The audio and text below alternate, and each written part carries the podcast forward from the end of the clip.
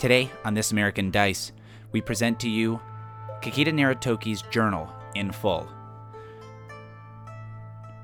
Now that the magistrates have found this secret tome of knowledge that the late Emerald Magistrate of Ryoko Owari sought to hide away, what wisdom can be gleaned from its pages?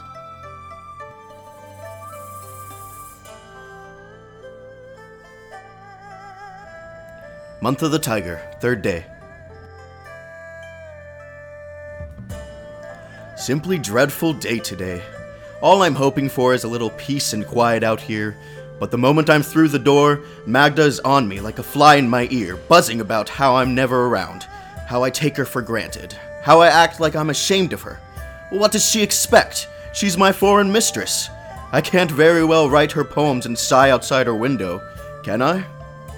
To tell the truth, it's almost as bad as being at home. Worse in some ways. At least my wife, Yoshino, knows how to keep quiet. All the little things seem to be conspiring against me. My stirrup broke as I was going to work. I've developed a cough that just won't go away. Finally, Jocho is being completely unreasonable about his taxes. If he had his way, I'd write him up as a mendicant beggar while he flaunts his wealth this way and that. He demands a lot for his measly hundred koku, and if he's not careful, I'll hang him out to dry just to shut him up. Yet it could be worse, I suppose. I'm just grateful for this book. To be truthful, and where can one be truthful if not one's pillow book? I almost look forward to coming out here to write this journal more than I look forward to seeing Magda. Month of the Tiger, seventh day. It's finally happened. Memoirs of an Opium Eater has arrived in Ryoko Owari. As I predicted, everyone is outraged and calling the whole thing a pack of lies. At the same time, everyone believes it completely and is desperate to figure out the identities of the people described in the book. Now, I read the book for the first time two months ago when it came out in Otosan Uchi, so I've been prepared for this. Whenever someone mentions the book, I argue that it's most likely a fiction created by some devious crane or scorpion. I change the clan depending on my listener, to sow confusion and mistrust. In short, I keep telling people it's a basket hat. I can back this up by presenting a number of conflicts and contradictions in the text. Although they don't really exist, no one is going to look them up while talking to me. Even if they can't find them later, the seed of doubt has been planted, which is what is required to settle this mess down. Shiba Shonagon's diary is certainly a headache, but a minor one. What would happen if my journal got published, I wonder? Still, this may provide a way to gauge the cleverness of my fellow samurai. Only the most ignorant or inexperienced can fail to recognize themselves in the text. It's marginally more difficult to figure out that Shonagon wrote the damn thing. Magda realized this right away, but this is hardly surprising given her own dramatic role in the book. The more people the reader can puzzle out after that, the more cleverness I credit to them. I don't doubt that Hyobu could read it through once, then read it again and fill in the names as she went.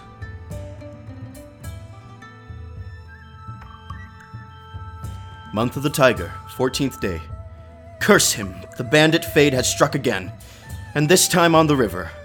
Every time I think I've seen all his tricks, he comes up with something new. He must have been raised a noble. No peasant would have the tactical mind or the leadership to pull off such daring raids. It's maddening. First brilliant cavalry raids, and now he's moved to piracy.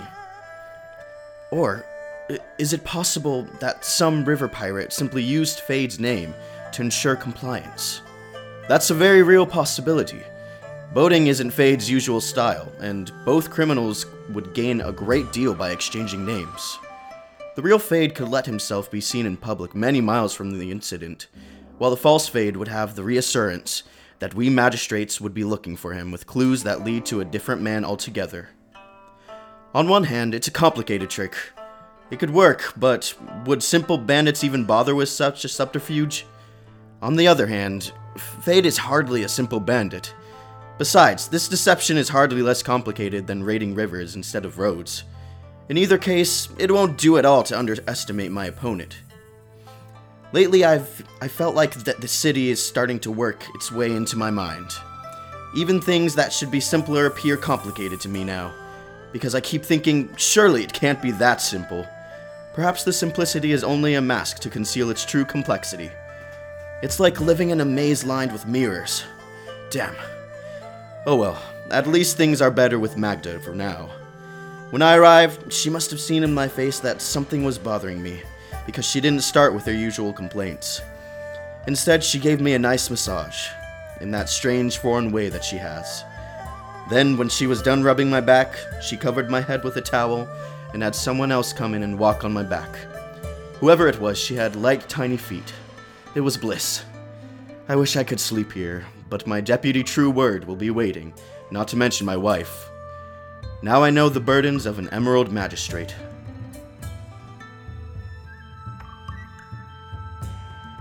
Month of the Tiger, 22nd day. That blustering fool, Korachika, made quite a scene today, demanding that I catch Fade immediately. I assured him that I was doing my best, but he was not reassured. Of course, he had nothing to add when I asked if he had any advice, information, or assistance to offer. Naturally, the best he could do was insist that I work harder, as if I've been sniffing flowers and folding origami all the time I've been here. Demands made, he then wanted to talk to me privately. He always does this shouts and threatens me in front of my staff, then pulls aside to discuss things as equals. Once we were alone, he revealed his real fear. If Fade had taken one ship, what was to stop him from taking another? Specifically, one of Korachika's opium shipments to Necessary Village. Don't worry, I told him. Most magistrates here would be spending time trying to track the sources of illegal opium. Since I already know them, I can spend that time searching for the bandit. Really, I meant it as a joke, but he got upset and accused me of trying to threaten him. I found that to be quite a joke, and he left the office with my laughter in his ears. Unbelievably, Eyebrows picked this juncture as the perfect time to get involved in power politics. He said he'd overheard Korachika talking about opium shipments. I'm not surprised. Korachika speaks loud, especially for a scorpion and wondered if it would necessarily be a bad thing if such a shipment was stopped. Granted, I was surprised, but I suppose I should have kept my temper better. Korachika's blustering had angered me more than I wanted to let on, and I'm afraid I took it out on poor eyebrows. I struck him and told him in no uncertain terms that he should leave thinking about the opium trade to those with the proper perspective. Things looked very different at the top of a hill than from the bottom of a dung heap. So I guess I shouldn't be surprised that Eyebrows doesn't understand how Ryoko Owari would be ruined if the cartels were harmed. I tried to explain it, but I doubt that I got through to him. He can be stubborn. Still, I made sure he understood that no one was going to interfere with the opium trade on my watch. He seemed a bit dejected, but I was in no mood to cheer up a gloomy leather worker. Perhaps tomorrow I'll give him a compliment. It really doesn't take much to keep their type happy. Month of the Rabbit, first day. Something ludicrous happened today. A minor noble implied that I was the man in the memoirs of an opium eater who seduced and then abandoned the narrator. I laughed out loud, which only led my imbecile accuser to smirk, as if she'd figured out my secret. I then pointed out to her specific dates on which I was out of town reporting to the Emerald Champion, during which the narrator's mystery lover, who is almost certainly Jocho, a fact I chose not to tell this ignorant twit, was present and active. It was an amusing episode, but one not untainted by irritation. I may have made a break on the ninja case since I last wrote. All three I captured in the month of the ox broke when tortured. But unfortunately, it took Pitiful over a day to get the first one to talk. I've worked with a lot of torturers, and Pitiful is the best of them for long haul jobs. I haven't seen anyone he couldn't crack eventually. He's not fast, though. While reliable, his methods take too much time. Maybe I should consider Osako's offer to lend me her man. But she says she doesn't need a new torturer, so I'd have to pay her back some other way. Not an attractive prospect. In any event, we got the names, or at least aliases, of other ninja, but it took so much time that they were long gone by the time we learned where they were. Now, however, I found out Shosuro Rei, a daimyo's magistrate for the Scorpion clan, she watches Beiden Pass in the areas around the Three Man Alliance, caught a fellow called Longears going towards crab territory with forged travel papers. I think he may be one of our ninja. I filed a request to interrogate him before his execution. I hope it gets there in time. I included a letter from the governor that should ease any potential difficulties. Magda introduced me to a geisha called Jinako tonight. Magda got her in from the country three years ago, and has just recently decided that she's completed her training. I'm impressed. Not once did the girl slip up and reveal her common roots. She's also a real beauty, just now becoming ripe. Magda must have quite an eye if she spotted her three years ago. No doubt the girl was coarsened by the sun and had dirt under her fingernails, too. Once Jinako had left us, Magda confided to me that she was the girl who had walked on my back so expertly. Magda has been saving her, hoping to establish her as the mistress of someone discerning and powerful. From what I've seen of her, her man will be lucky as well.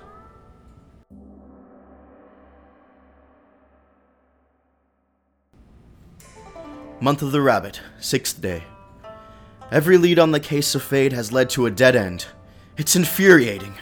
The ninja universally seem to recruit from the venal and self interested, making it relatively easy to go from captured ninja to free ones. Fade, however, inspires loyalty through admiration instead of fear.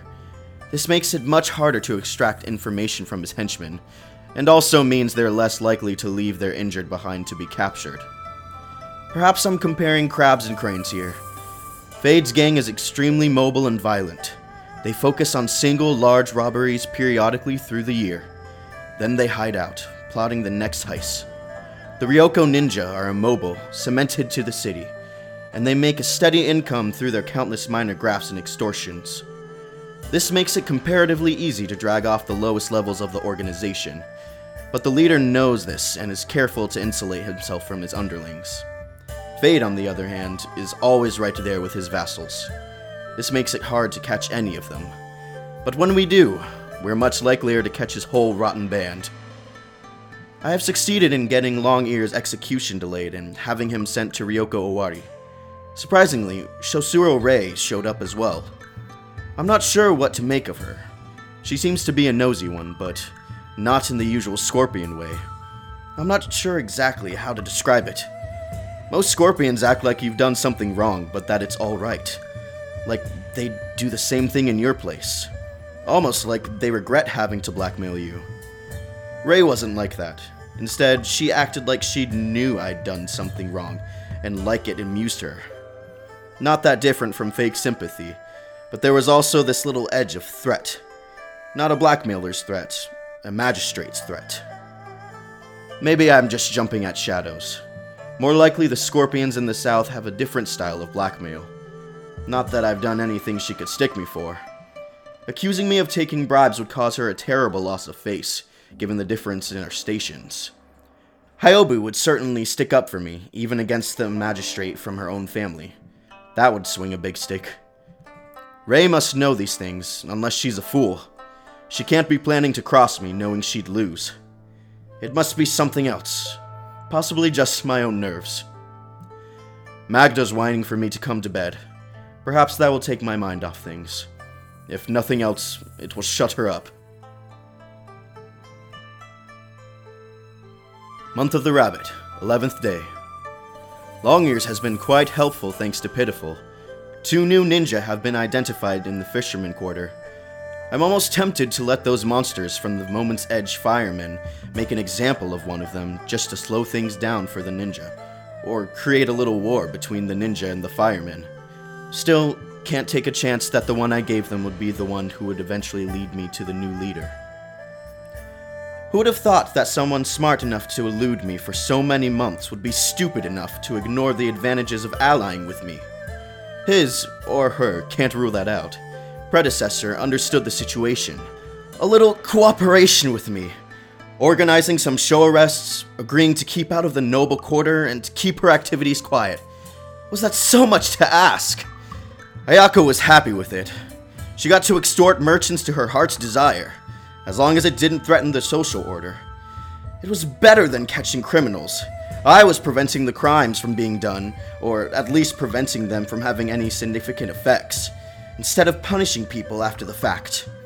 Everything was fine, damn it.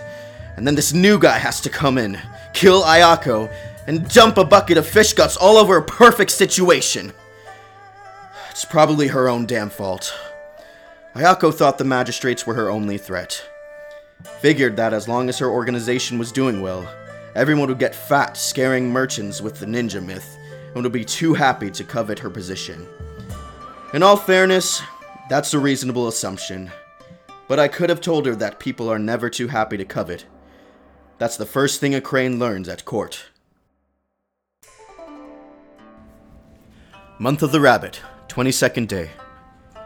Just got back from my monthly meeting with the Emerald Champion. Luckily, it was one of his months out of the capital, so I only had to ride two days and take an overnight barge to Kyuden and then a day of meetings and the same journey back. All in all, five days out of town, but worth it. I always look forward to my meetings with Doji Satsume, not just because he is my daimyo and the Emerald Champion. In fact, I look forward to our meetings in spite of his high station, or perhaps because he does not allow his station to stand between us as men. I made no excuses for being outwitted by Fade once again, but did stress the promising developments with the ninja. That was a tight line to walk. I couldn't reveal to him how much I truly know about their inner workings, but I did subtly sound him out on my plan of subverting one of the underlings. That was a tight line to walk. I couldn't reveal to him how much I truly know about their inner workings, but I did subtly sound him out on my plan of subverting one of the underlings. I couldn't say anything outright, but when I presented it as an exchange of gifts, favor for favor, he seemed to understand. There were five other magistrates reporting, so I didn't have as much individual time with the champion as I might selfishly desire. He did make time to speak with me personally, however. He told me he understood what a thorn Ryoko Owari can be, and that he appreciates my efforts. He congratulated me on the general discharge of my duties, even though I haven't captured Fade or completely destroyed the ninja. With another man, I would have dismissed his words as mere flatter, but coming from him, they meant more. In my heart, I want to believe him, admire him, obey him. I feel more loyalty for him than I've felt for any man, place, or ideal in my life. I catch myself hoping some part of my respect is reflected from him to me, that he really appreciates my work and understands my true loyalty to him, despite the actions I have had to take in pursuit of the larger good. I feel that he does. I feel that he does, but I also know that I would think or feel anything if he wanted me to. It's perfectly possible that Doji Satsume is the greatest manipulator in Rokugan. I hope my feelings for him are valid, but I must accept that the sincerity and careful words could put anything he wanted in my heart. I have no way of knowing the truth. On my way here, Jinako bowed to me and greeted me in a similar fashion. I asked her how she'd recognize me, as I had naturally taken great care to conceal my features and wear a plain robe. She said that when Magda introduced me, she had been struck by my graceful walk, and that she had recognized it a second time today. I asked her if her mother had been as beautiful as she, and she just giggled. Then I asked if her beautiful mother had snared the love of a samurai, for surely no peasant would have the refinement to notice the graceful walk, nor the poise to comport herself as she did. I could see that she was affected by my words. I mustn't take her flattery too much to heart. She has too much to gain from me. Can it be that she's trying to supplant Magda in my affections? Or am I only seeing my own imaginings reflected in her? In any event, it probably wouldn't be worth the effort. One mistress is trouble enough. I have no need to get two and watch them fight. Regardless of which one, I would lose.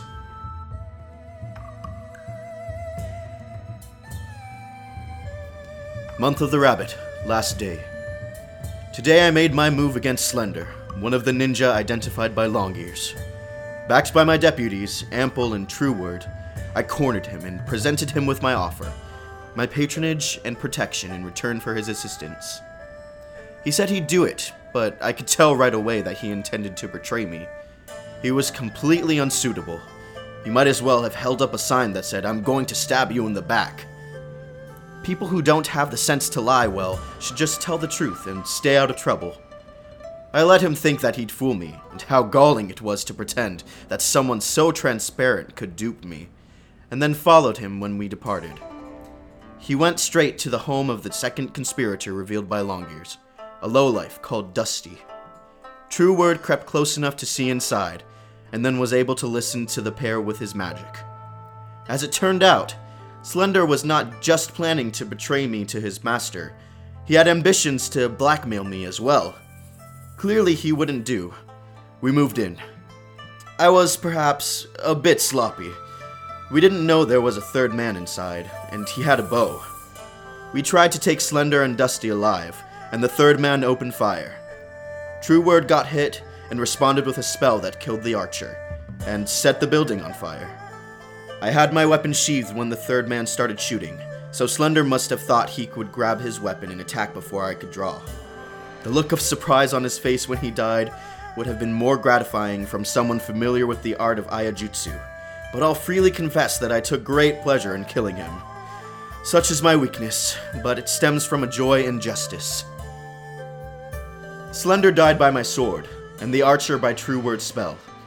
The last ninja tried to flee out of the door, and was stopped by Ample, who grabbed him and flung him into the wall. Sadly, this Dusty was a frail man and died right on the spot. That's how we wound up killing off all our leads in less time than it takes me to write this down. I was frustrated, yes, but that's no excuse for what I did next. I lost my composure dreadfully and began bellowing at my deputies like a common fish seller. I'm afraid I said some ill considered things. I'd apologize, but given their station, an apology would only make things worse, I'm sure. Perhaps gifts are in order. Month of the Dragon, third day. Trueword has gotten over my reprimand, but Ample seems sulky and keeps making excuses. I didn't throw him that hard, he must have had a weak skull, and so forth. I gave him a gift, as recommended by my wife, but it has had little effect on his mood. Magda said she'd arrange for a geisha to cheer him up. If that doesn't work, I don't know what I'll do. I certainly don't need a horse sized lump of mopey samurai around my office, on top of my other problems. The trail is definitely cold on Fade's latest heist, and the ninjas seem to have closeted themselves as well. While this gives me some welcome breathing room, I know it won't last. I haven't stopped them. They're just scared for a while, working in secret, saving their strength until they can reach out again. What form that reach will take, I have no idea, but I'm sure I won't like it. Month of the Dragon, 8th day. Hyobu called me in for a meeting with the cartels today. This was the first time I've seen the three chiefs of the trade together, discussing their business. It was informative and entertaining, if a bit tiresome. Seryoku spoke first, complaining about the weakness of her territory. Korichika replied that she had three major clans to supply, while he and Hyobu had to make do with two apiece. Seryoku responded with a litany of complaints I've heard before. The dragon don't buy, the unicorn magistrates are too honest to buy, and too dangerous to kill. The phoenix are so far away that it eats up all her profits just getting to them. Hyobu just shrugged and said Seryoku should find a way to make people want opium more. She suggested trying to get more unicorn magistrates addicted, perhaps by sneaking it into their food secretly. If such magistrate declared openly that he was addicted to opium, but claimed to have been drugged in secret, well, who would believe such a story? Seryoku didn't look pleased that Hyobu was telling her how to run her business, but then again, Seryoku never looks pleased. Korichika spoke next, and renewed his request that the Mantis clan be put under his control. He restated his tired old arguments that the mantis could more efficiently be served from Earthquake Fish Bay by his contacts, instead of having to come all the way up the river to get their goods from Hyobu's people. Hyobu made some comment about suspecting him of having an interest other than a desire to streamline distribution, but this time he had a ready answer. He claimed that his only interest in the opium business was to support the greater glory and power of the Scorpion clan, if controlling the mantis through his crab henchman was the best thing for the clan, he should do it. If it was the best thing for him to give up power or profit to make the operation more efficient, he'd do that too. To prove it, he offered to let Hyobu distribute opium in Scorpion lands in exchange for the mantis. Certainly, this was a surprise. The mantis are a big market for a small clan, and the Scorpion are a small market for a large clan. But the Scorpion territory still consumes easily twice the opium that the Mantis lands do. Korichika argued that Hyobu should distribute to the Scorpion because it was adjacent to her regular Lion Clan territories, while he should distribute to the Mantis because they're next to his crab regions. Again, he invoked efficiency and the good of the entire clan. Hyobu countered by saying that if that was his only interest, he should just give her the Scorpion territory, which is convenient to her distribution network, and let her keep the Mantis, where she has experience and an established group of sellers. He was ready. His reply was that if Hyobu had so much of the market, it would tax the fields she owns, while his would produce much more opium than he needed. An exchange of lands would be difficult, expensive, and look suspicious, and if opium wound up scarce in one area and plentiful in another, it raised the specter of alternative independent merchants smuggling it across cartel boundaries. I have to hand it to him, he argued well, without once admitting to his own self interest. I wasn't fooled, though, and you can bet Hyobu wasn't either. If Korichika wants the mantis, it's because he thinks he can make more money off it than he can off the scorpion. My guess would be that he'd like to use the mantis to smuggle opium into Otosan Uchi, Hyobu's territory, and the national capital of opium use, and into Phoenix Lands, Seryoku's territory, and an area opium could reach much easier by sea than by her current land route. Hyobu said she saw no reason to make such a drastic change when the system worked fine as it was, but that she'd consider his offer for next year. Korichika looked disgruntled, but what did he expect? I wouldn't be surprised if Hyobu was sneaking cheap opium into Crab and Phoenix territories on the sly, and the Mantis would be the perfect way to move it. They asked me if I had any input from an enforcement perspective. I told them that Korichika's plan to diversify his distribution channels was a wise one, while he's got the riverbank inspectors taken care of for now, that could change in a moment. It will be good for him to move an overland route into crab territory, well worth the risk and effort of establishing it now. I also said there was no reason to change a system that was working fine. As a magistrate, the things that catch my attention are when people do things out of the ordinary. The criminals I execute are often the ones who couldn't leave well enough alone. That seemed to have an effect. I received my usual payment from the three of them, and then reiterated my request that they just keep up appearances in Ryoko Owari. The better I look, the longer I stay in office, I told them, and reminded them how much harder things were under my idealistic predecessor. Korichika expressed the opinion that, while I was easier to get along with, Shigeko had been so easy to fool and misdirect that she had posed little threat, and she didn't have to be bribed. We had a good laugh at that. After the others had left, Hyobu took me aside and asked how vulnerable I thought Korichika's new overland distribution would be. I said I thought it would be fairly secure, barring any unforeseen problems. She nodded, narrowed her eyes, and asked me how unforeseen problems might come about. So, it appears Hyobu is nervous about Korichika cutting into her territory. I don't blame her a bit. I told her that I was unwilling to cross him for her, unless she was planning to destroy him completely. She said she understood, and that my impartiality actually made the three cartel situation more stable. I smiled at that. After all, isn't stability the ultimate goal of an Emerald Magistrate?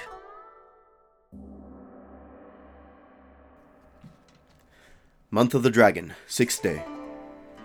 It's been a while since I came out here to see Magda. My wife has been ill, and it concerns me. We have no illusions about our relationship, but it's hard to live with someone for years without either hating them or becoming their friend. Yoshino and I haven't had any children, but we're still close. She's a good listener, a good helper, and she keeps the house as I like it.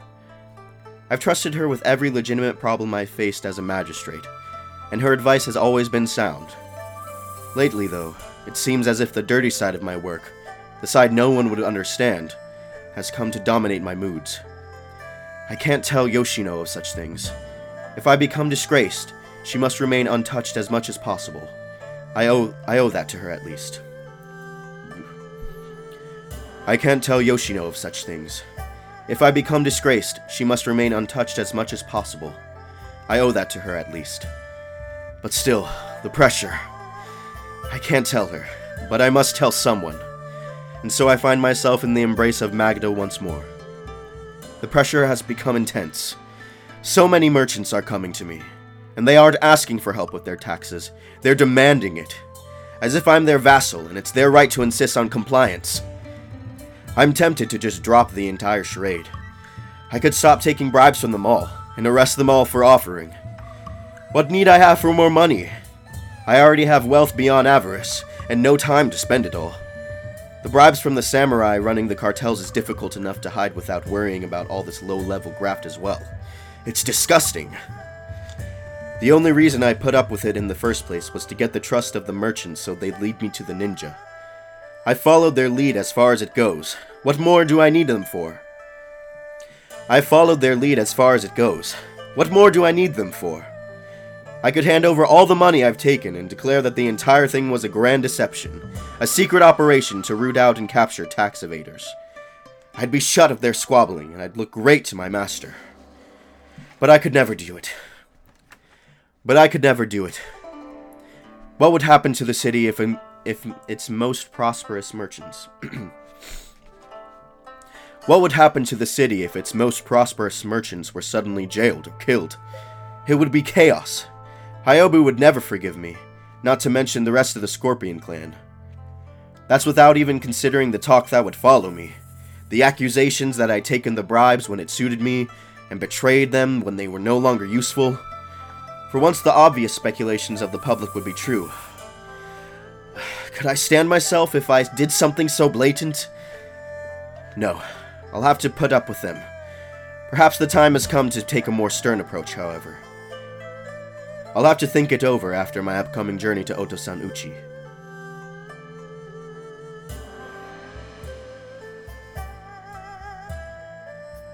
Month of the Dragon, 29th day.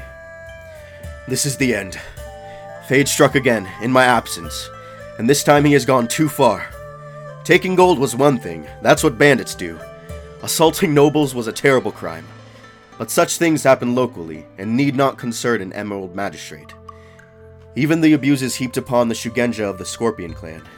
Even this blasphemy could be tolerated, if for no reason past the Scorpion desire to hide such a shaming loss. Now, however, he has crossed the line. Stealing weapons and armor intended for a city garrison goes beyond banditry. Fade has entered the realm of armed insurrection. It was a long and bloody battle, the sort of thing no mere bandit should have been able to engineer. The defenders sent carrier pigeons, but Fade must have hunted them, he harassed and assaulted the convoy for a full day before cornering them in an untenable position and capturing the shipment. There are leads.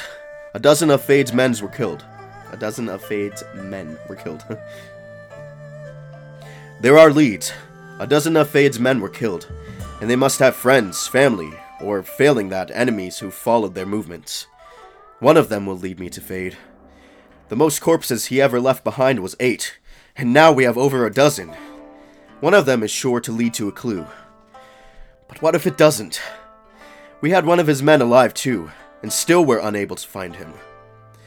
The ninja are embarrassing enough, but at least that's fairly quiet. This is making me look like an idiot in front of the entire country. People are losing faith in the Emerald Magistrate, which means they're losing faith in the Emperor. A letter to Doji Satsume is already on its way. I have humbly admitted to him that the situation is beyond my abilities, and that Fade has escalated his predation in a dangerous direction.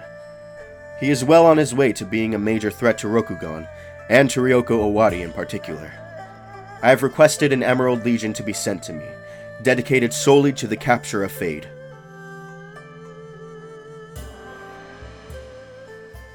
Month of the Dragon, last day.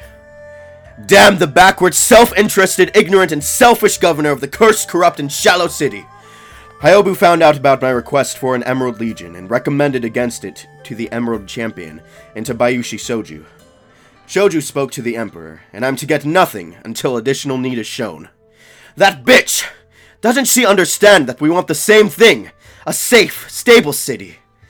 Ryoko Owari may be a stinking pit of ignorance and neglect, but it's my city and I am honor bound to protect it. I only wanted the Legion to stop Fade, but Hyobu is so paranoid that she was certain they'd uncovered the opium trade. I told her again and again that they'd be isolated. When we weren't in the field looking for Fade, I'd keep them billeted in the towers of the eyes. They'd never get a chance to find out about the cartels. She didn't believe me. Seryoku and Korichika both opposed it too. Idiots. Said that even Shigeku had gotten close to them on occasion, and she'd been only one honest magistrate. They were terrified by a legion of them. Korichika even went so far as to imply that maybe I intended to betray the cartels, that the legion wasn't for Fade at all, but to protect me from the Thunder Guard. He's fortunate that I didn't challenge him right there, the smug bastard. Have I done anything to harm the cartels, ever? I've bent over backwards for their filthy opium trade, just to keep my city stable. I even stuck my neck out when Michikane died, making sure his father didn't do anything rash and stupid. This is the thanks I get accusations and mistrust. I'm trying to protect their city from a dangerous lunatic, and all they can see is the need to protect themselves from me. Yoshino told me. I should have listened.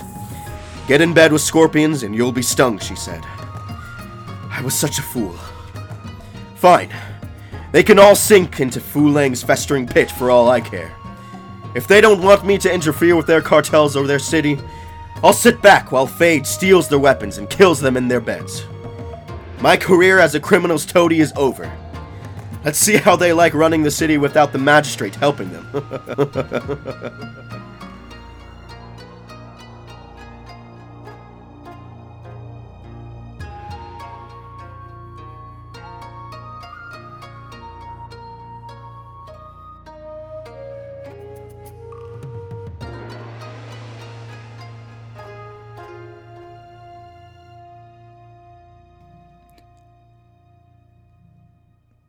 Thanks for listening to This American Dice Presents, the full version of Naritoki's Journal. The journal was read by Gabe Quijano. Thank you so much, Gabe, for putting up with all the crazy talk in this that you probably didn't know what the hell you were saying through most of it. Join us next week for another exciting episode of This American Dice.